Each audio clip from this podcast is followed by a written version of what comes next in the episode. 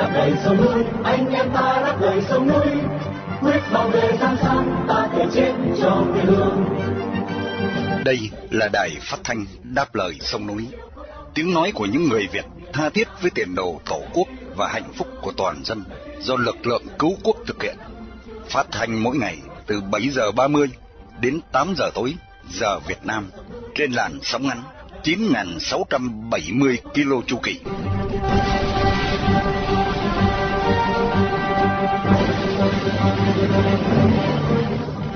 Hải Sơn xin kính chào quý thính giả trong buổi phát thanh hôm nay thứ Bảy ngày 6 tháng 5 năm 2023 và là buổi phát thanh lần thứ 4375 của Đài Đáp Lời Sông Núi. Trong phần tin tức chúng tôi có những tin chính sau đây. Phi công Việt Nam Airlines dương tính với ma túy.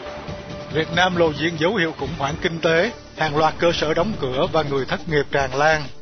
Dụ dỗ và lừa đảo qua mạng lưới Internet và điện thoại đang bùng nổ ở Việt Nam. Chi tiết các bản tin nêu trên sẽ được Mỹ Linh và Đồng Tâm gửi đến quý thính giả để mở đầu chương trình. Sau đó qua chuyên mục Thế giới tuần qua, Thạc sĩ Phạm Văn Nam sẽ đúc kết một số sự kiện đáng quan tâm xảy ra trong tuần. Dưới chương trình qua chuyên mục Những vấn đề của chúng ta do Thái Hòa phụ trách. Khách mời tuần này vẫn với tiến sĩ Âu Dương Thệ. Cả hai sẽ trao đổi phần 2 về cái gọi là chính sách đổi mới của Cộng sản Việt Nam. Sau cùng như thường lệ thưa quý vị, chương trình sẽ được kết thúc với chương mục Danh nhân nước Việt. Đặc biệt buổi phát thanh hôm nay được sự bảo trợ của anh David Reliable Roofing tại Dallas, Texas trong danh sách lịch vàng 365 ngày năm 2023, đồng thời để vinh danh ông Nguyễn Trung Trực, một người Việt yêu nước đang bị giam cầm trong ngục tù Cộng sản.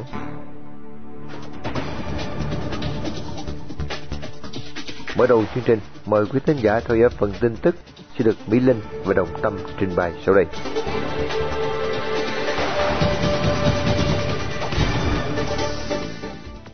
Việt Nam Airlines đã tạm đình chỉ bay phi công Phạm Hà Đê thuộc đoàn bay 919 đội bay Airbus A321 để xác minh vì sao đương sự có kết quả dương tính với ma túy.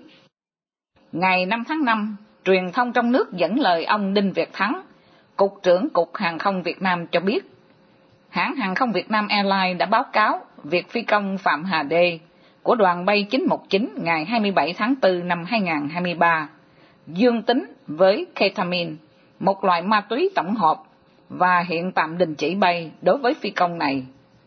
Cũng theo ông Thắng, Cục Hàng không tổ chức cho xét nghiệm tại bệnh viện trước khi có kết luận cuối cùng, cũng như hình thức xử lý nếu có, bởi vì trong quá trình kiểm tra sức khỏe, có một số phi công sử dụng thuốc chữa bệnh, thuốc giảm đau, cũng cho kết quả dương tính với chất gây nghiện. Nếu kết quả cho thấy phi công Phạm Hà Đê có sử dụng chất cấm thì Cục Hàng không sẽ thu hồi giấy phép lái phi cơ vĩnh viễn. Theo thông tư số 46 trên 2013 của Bộ trưởng Bộ Giao thông Vận tải về kỷ luật lao động đối với nhân viên hàng không. Trước đó, Facebook lan truyền một văn bản của trạm y tế đoàn bay 919 thuộc Việt Nam Airlines gửi lãnh đạo đoàn bay 919 cho biết phi công Phạm Hà Đê có kết quả dương tính với ma túy tổng hợp. Nội dung văn bản nêu ngày 25 tháng 4, tạm trạm y tế thực hiện kiểm tra sức khỏe của phi công Phạm Hà Đê trước chuyến bay VN 578, nhưng phi công này từ chối kiểm tra chất gây nghiện. Bị mất việc làm, nhiều người lao động ở Sài Gòn đang thu dọn hành lý để trở về quê. Kết quả khảo sát hơn 1.000 công nhân ở Sài Gòn, Đồng Nai, Bình Dương của Viện Nghiên cứu Đời sống xã hội Social Life cho biết, 15,5% người lựa chọn sẽ về quê trong thời gian tới, 44,6% người lưỡng lự và 39,9% người chưa có dự định. Lý do lớn nhất để người lao động nhập cư trở về quê là gần gia đình khi thu nhập ở đô thị không đủ sống. Trong nhóm lao động trên dưới 40 đang có con gửi ông bà dưới quê, có ý định hồi hương nhiều nhất. Một lý do khác là cơ hội làm việc ở quê cũng đã tốt hơn khi chi phí mặt bằng nhân công ở Sài Gòn, Đồng Nai Bình Dương tăng cao, các công ty có xu hướng dịch chuyển nhà máy về các địa phương để có chi phí rẻ hơn, kéo theo số lao động hồi hương. Xu hướng lao động về quê có hai nhóm, với người trẻ tuổi, khi hồi hương sẽ tiếp tục làm việc trong các nhà máy gần nhà, còn lao động trung niên sẽ trở về với nông nghiệp. khảo sát của Sở Lao động Sài Gòn về nhu cầu sử dụng lao động của gần 4.000 công ty trong quý 1 2023 cũng cho thấy, so với cuối năm ngoái, gần 31% công ty giảm lao động, trên 50% công ty không tuyển mới và khoảng 19% công ty có tuyển thêm lao động. Nhóm cắt giảm lao động chủ yếu thuộc ngành giày da, dệt may, xây dựng, chế biến thực phẩm, vân vân. VOV Live ngày 12 tháng 3 2023 khảo sát các khu phòng trọ gần công ty Puyen Việt Nam, quận Bình Tân, Sài Gòn, sau khi công ty này cho nghỉ 2.300 công nhân, cho biết nhiều phòng trọ đóng cửa then cài, công nhân trả phòng, ngâm ngùi về quê ngay sau khi hoàn tất thủ tục tại công ty. Một số ít ở lại với hy vọng tìm được việc làm mới, tuy nhiên chi phí hiện tại quá cao khiến họ cũng nản lòng. Các chiêu lừa đảo qua mạng và điện thoại ở Việt Nam ngày càng có nhiều mánh khóe mới, khiến số nạn nhân không ngừng tăng lên.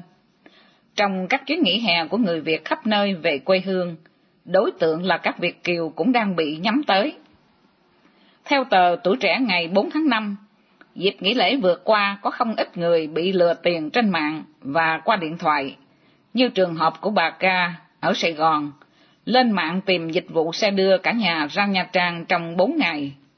So sánh giá cả, bà Ca chọn thuê dịch vụ của một công ty tư nhân do người đại diện có tài khoản Facebook là TH đứng tên. Khi liên lạc, họ có vẻ rất chuyên nghiệp khi cung cấp các hình ảnh, rất chi tiết, lịch đưa rước chúng tôi từ sân bay đến các nơi du lịch theo yêu cầu. Họ cũng cung cấp hình ảnh xe 16 chỗ, sẽ dùng để phục vụ riêng cho nhà tôi, khiến tôi rất yên tâm, bà ca kể. Thế là khi TH yêu cầu bà ca đóng trước 10 triệu đồng, tức là vào khoảng 426 đồng đô la để giữ xe.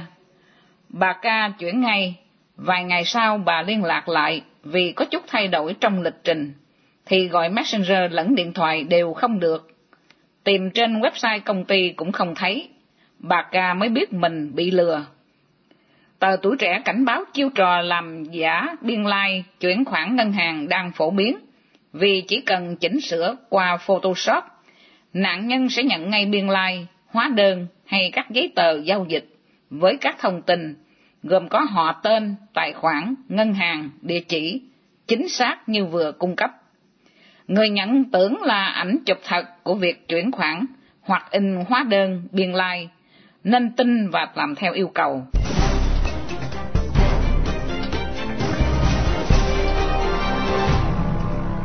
Liên tục chương trình, mời quý thính giả theo dõi chuyên mục Thế giới tuần qua do Thạc sĩ Phạm Văn Nam, nguyên Thứ trưởng Bộ Phát triển Kinh tế và Gia cư của tiểu bang Massachusetts, đặc trách về thương mại quốc tế phụ trách. Xin à, kính chào Thạc sĩ Phạm Văn Nam. Vừa qua, Điện Cẩm Linh đưa ra những thông tin và hình ảnh mà họ cho là một cuộc tấn công bằng máy bay không người lái vào Điện Cẩm Linh. Ông đánh giá nguồn tin này như thế nào, thưa ông Nam? Xin kính chào anh Hải Sơn và quý vị thính giả. Thưa quý vị, những hình ảnh thông tin về hai chiếc máy bay không người lái tấn công Điện Cẩm Linh đã tràn ngập các hệ thống truyền thông của thế giới trong những ngày vừa qua. Và người ta cũng hỏi, chuyện này có thật hay không? Phát ngôn nhân chính thức của Nga đã khẳng định rằng đây là một âm mưu muốn ám sát Tổng thống Putin của Nga. Tổng thống Zelensky đã phủ nhận hoàn toàn lời cáo buộc này trong bài diễn văn của ông trước Tòa án Tội phạm Quốc tế. Trước đây hơn một tháng, Tòa án Tội phạm Quốc tế đã ra lệnh truy nã ông Putin.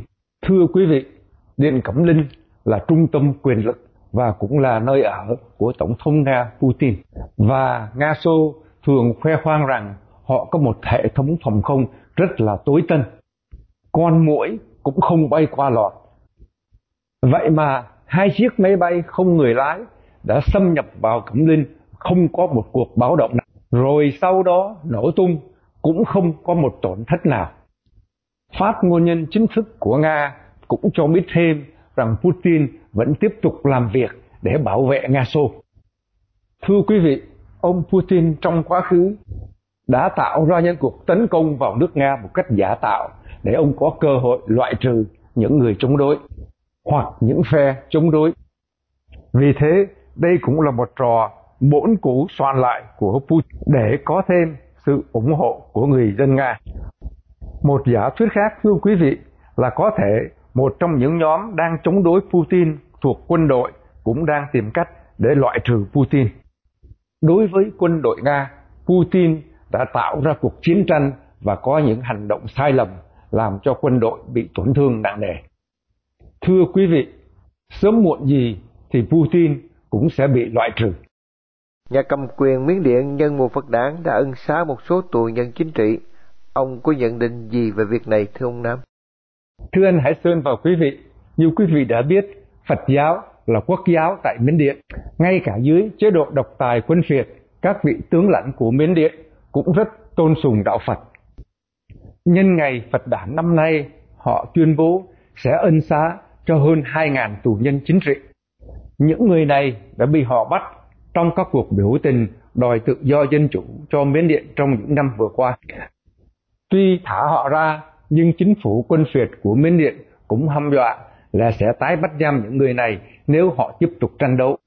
Thưa quý vị, có một điểm thật là lạ lùng. Các nhà độc tài lại rất sợ người dân của họ, từ Trung Cộng đến Miến Điện đến Việt Nam. Họ quên rằng bất cứ chế độ nào nếu không thuận lòng dân thì sớm muộn gì cũng sẽ bị tiêu diệt. Úc vừa cho phát hành một đồng tiền mệnh giá hai Úc Kim có in hình cờ Việt Nam Cộng Hòa, khiến nhà cầm quyền Hà Nội không hài lòng và lên tiếng chỉ trích. Ông có thể lý giải tại sao Cộng sản Việt Nam lại muốn xen vào chuyện nội bộ của Úc, thưa ông Nam? Thưa anh Hải Sơn và quý vị, đồng tiền trị giá 2 đô la này của Úc hiện nay đã được người mua trả hơn 1.000 đồng. Trong lịch sử mấy mươi năm của đồng tiền 2 đô la của Úc, hiện tượng này chưa bao giờ xảy ra. Vậy thì thưa quý vị và anh Hải Sơn, đồng tiền mới 2 đô la của Úc này có gì đặc biệt? Là người Tây Đạn Cộng sản, là người đã lớn lên dưới chế độ Việt Nam Cộng Hòa, cá nhân chúng tôi rất là vui mừng khi thấy đồng tiền này. Đồng tiền này đã có hình của lá cờ Việt Nam Cộng Hòa, cờ vàng ba sọc đỏ. Thiết kế này dựa trên huy chương cho tất cả những người lính Úc Đại Lợi đã chiến đấu tại Việt Nam. Thưa quý vị, dĩ nhiên là chính quyền Hà Nội đã lồng lộn lên phản đối. Họ càng phản đối thì giá trị của đồng tiền lại càng tăng lên. Thưa quý vị, tại sao họ lại phản đối? Tại sao họ lại có những di ứng với những biểu tượng của Việt Nam Cộng Hòa? Nhất là lá cờ vàng ba sọc đỏ. Thưa quý vị, những biểu tượng này đối với thế giới càng ngày càng là những biểu tượng của một nền văn minh nhân bản, khai phóng, dân chủ. Một nền văn minh vượt trội hơn tất cả những gì mà Hà Nội đang có. Thế giới và đặc biệt là người Việt Nam càng ngày càng nhìn rõ bản chất xấu xa của chế độ Cộng sản. Họ xấu hổ nên họ phản đối. Họ càng phản đối thì người ta lại càng nhìn rõ bản chất phản dân chủ của chế độ Hà Nội. Vâng, rất cảm ơn Thạc sĩ Phạm Văn Nam đã dành thời giờ đúc kết một số diễn biến nóng nhất trong tuần qua để gửi đến thính giả đáp lời sông núi.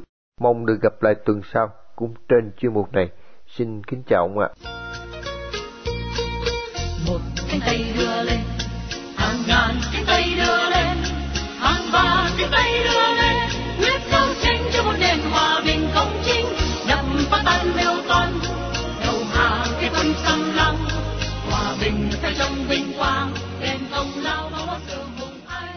Tiếp theo đây như thường lệ vào mỗi tối thứ bảy, mời quý thính giả theo dõi chuyên mục Những vấn đề của chúng ta do Thái Hòa điều hợp. Xin mời anh Thái Hòa. Kính thưa quý thính giả tại Đáp Lời Sông Núi, trong chuyên mục Những vấn đề của chúng ta tuần trước, chúng tôi đã cùng tiến sĩ Âu Dương Thể bàn về chính sách gọi là đổi mới mà Cộng sản Việt Nam chủ trương từ năm 1986 để cứu vãn tình hình kinh tế bị kiệt quệ lúc đó.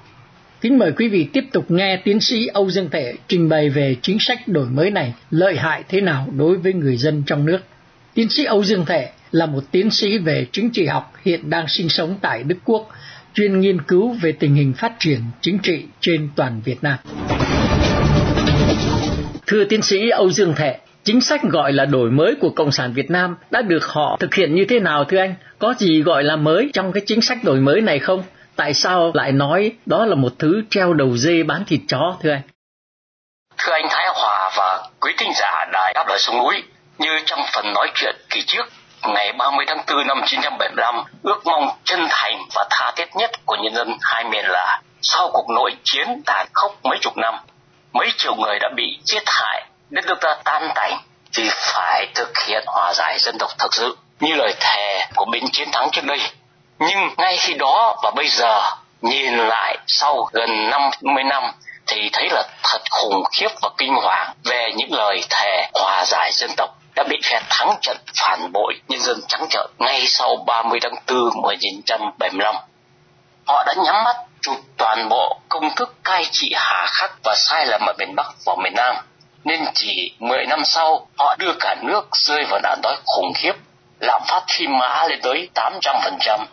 Khi đó những người cầm đầu toàn trị không biết tiết kiệm sương máu nhân dân lại xâm chiếm Campuchia khiến đảng Tiểu Bình khi ấy đứng đầu Cộng sản Trung Quốc mơ cớ mở cuộc đánh phá các tỉnh miền Bắc từ tháng 2 năm 1979. Rồi miền Nam lại bị Mỹ và Tây Phương cấm vận kinh tế tẩy chay ngoại giao.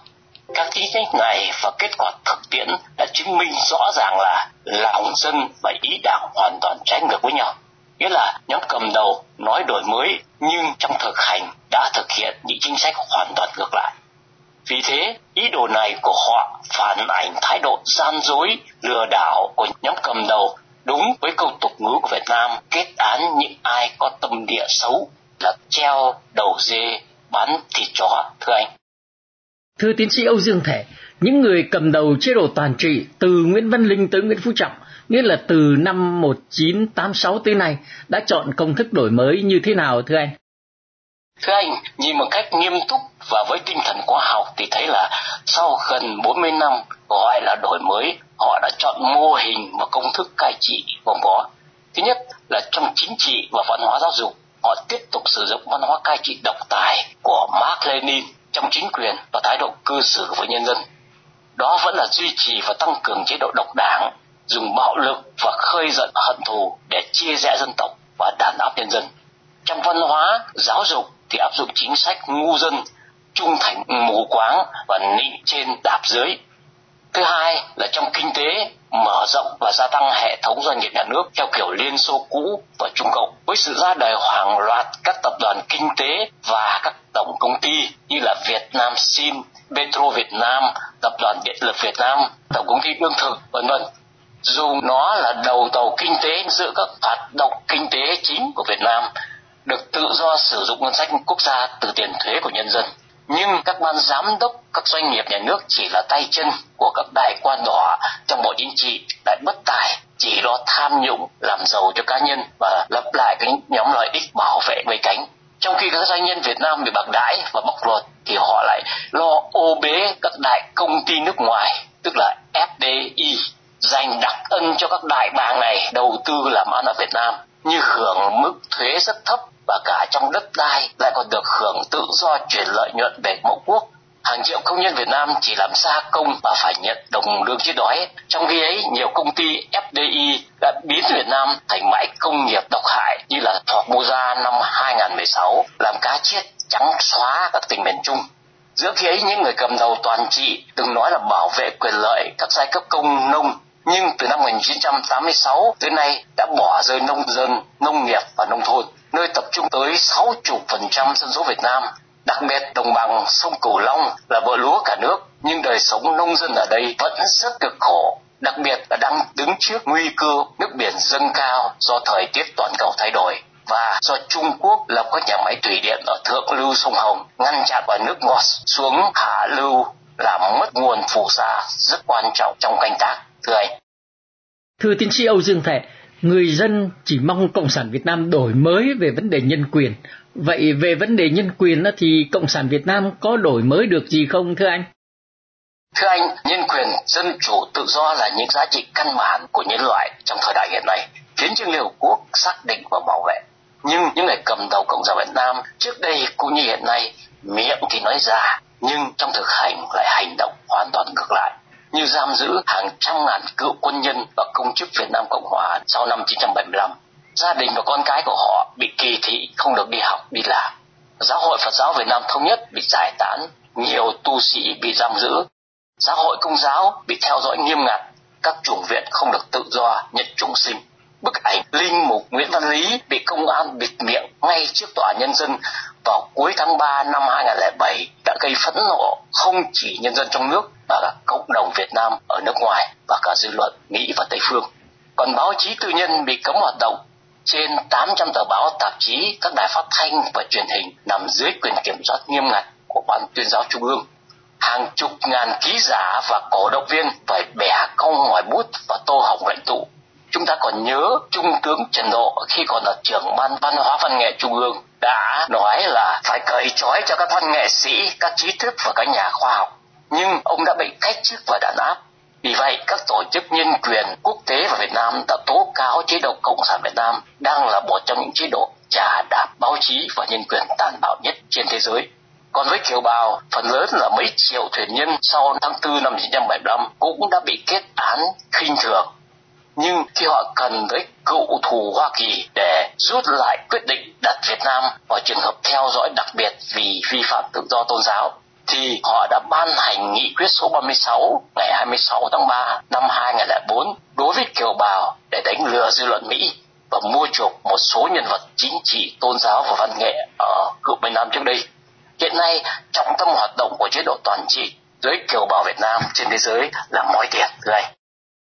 Chúng tôi xin tạm ngừng nơi đây và sẽ tiếp tục bàn về đề tài này trong chuyên mục những vấn đề của chúng ta vào thứ bảy tuần sau. Đài phát thanh đáp lời sông núi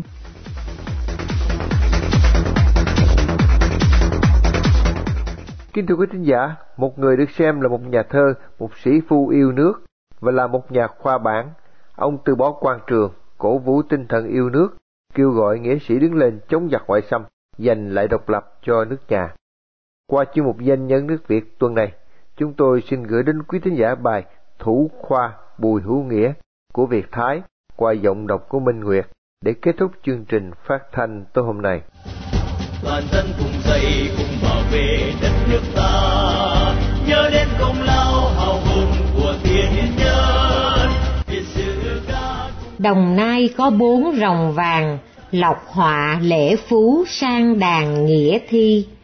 Đó là hai câu ca dao truyền khẩu ở miền Nam ca ngợi bốn nhân vật nổi tiếng – Bùi Hữu Nghĩa tên là Bùi Quang Nghĩa, hiệu Nghi Chi, sinh năm 1807 tại Bình Thủy, Cần Thơ. Thân phụ là Bùi Hữu Vi, xuất thân từ nghề chài lưới. Tuy nghèo nhưng thấy con thông minh và hiếu học, nên ông đưa con lên Biên Hòa, gửi ở nhà ông Nguyễn Văn Lý để theo học văn với ông Đồ Hoành. Năm 1835, Ông đổ thủ khoa kỳ thi hương ở Gia Định. Ít lâu sau, ông được bổ làm tri huyện Phước Long, Biên Hòa, sau đó làm tri huyện Trà Vang, tức Trà Vinh. Với tấm lòng yêu nước thương dân, căm ghét bọn quan tham thối nát và bọn giàu có cậy quyền thế ức hiếp dân lành, ông đã không ngần ngại đứng về phía kẻ yếu, bên vực giới nông dân nên thường va chạm với người Hoa Kiều bị vu oan tội xúi dục giết người và bị bắt giải về gia đình với án tử hình, chờ triều đình phê chuẩn.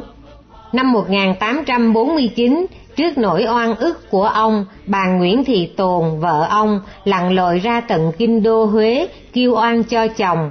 Trước tam pháp ti, bà khua ba hồi trống, kích cổ đăng vân, thúc giục vua lâm triều để dân tờ sớ minh oan cho chồng hành động can trường đáng kính phục của bà đã khiến cho vua tự đức tha tội tử hình cho ông, nhưng bắt ông phải lập công chuộc tội bằng cách tham gia quân đội. Nghe tin có người đàn bà ở đất Đồng Nai lặn lội ra kinh đô Huế minh oan cho chồng, bà Từ Vũ, mẹ vua tự đức, cho mời đến gặp. Bà Nguyễn Thị Tồn vào ý kiến và tâu qua mọi việc, Thái hậu từ vũ cảm động và tặng một tấm biển đề bốn chữ vàng, liệt phụ khả gia. Sau đó, ông bị đưa đi trấn thủ đồn Vĩnh Thông, Châu Đốc, giáp biên giới miên. Tình hình nơi đây thường xuyên không ổn định bởi các cuộc nổi dậy chống triều đình.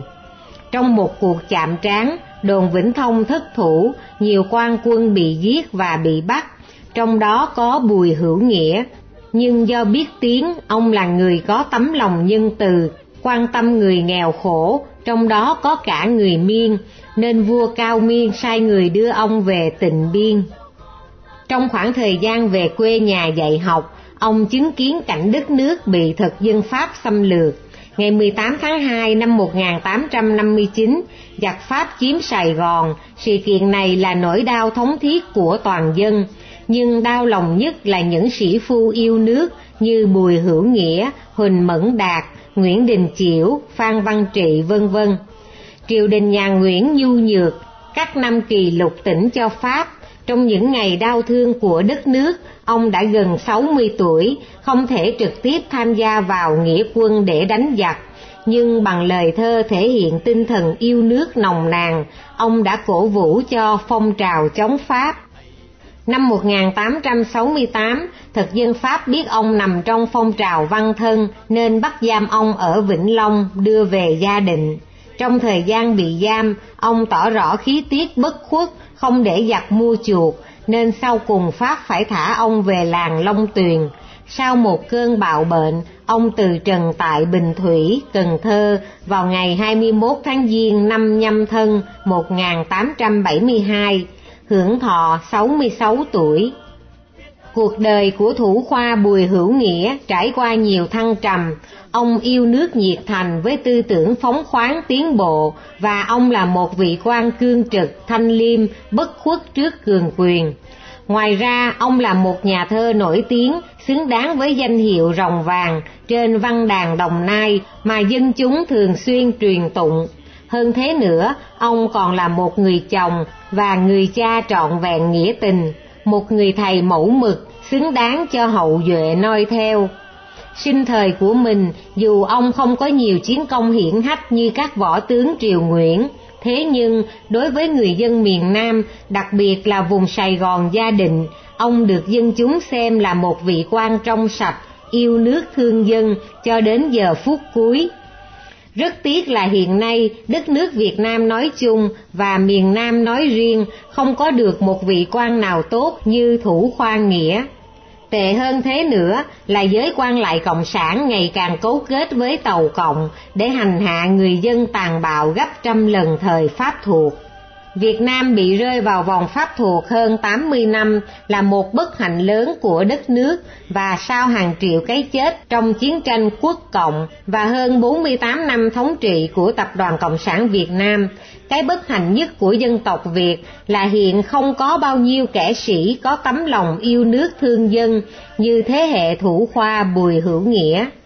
Một dân tộc mà ngay cả giới sĩ phu cũng rụt rè nhút nhát thì không thể trách là tại sao đất nước bị suy thoái và lạc hậu như ngày hôm nay. Học sự Việt Nam ta duy trì dòng lạc lờ, học sự Việt Nam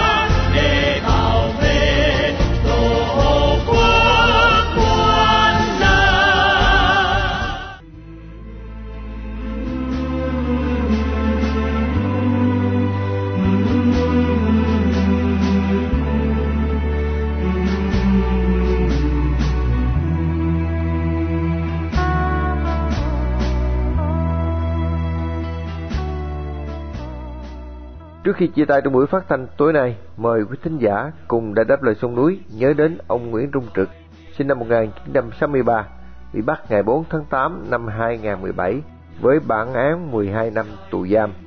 Một người Việt đang bị nhà cầm quyền cộng sản giam cầm trong ngục tù vì lòng yêu nước, lẽ phải và sự đóng góp tích cực vào tiến trình dân chủ hóa Việt Nam.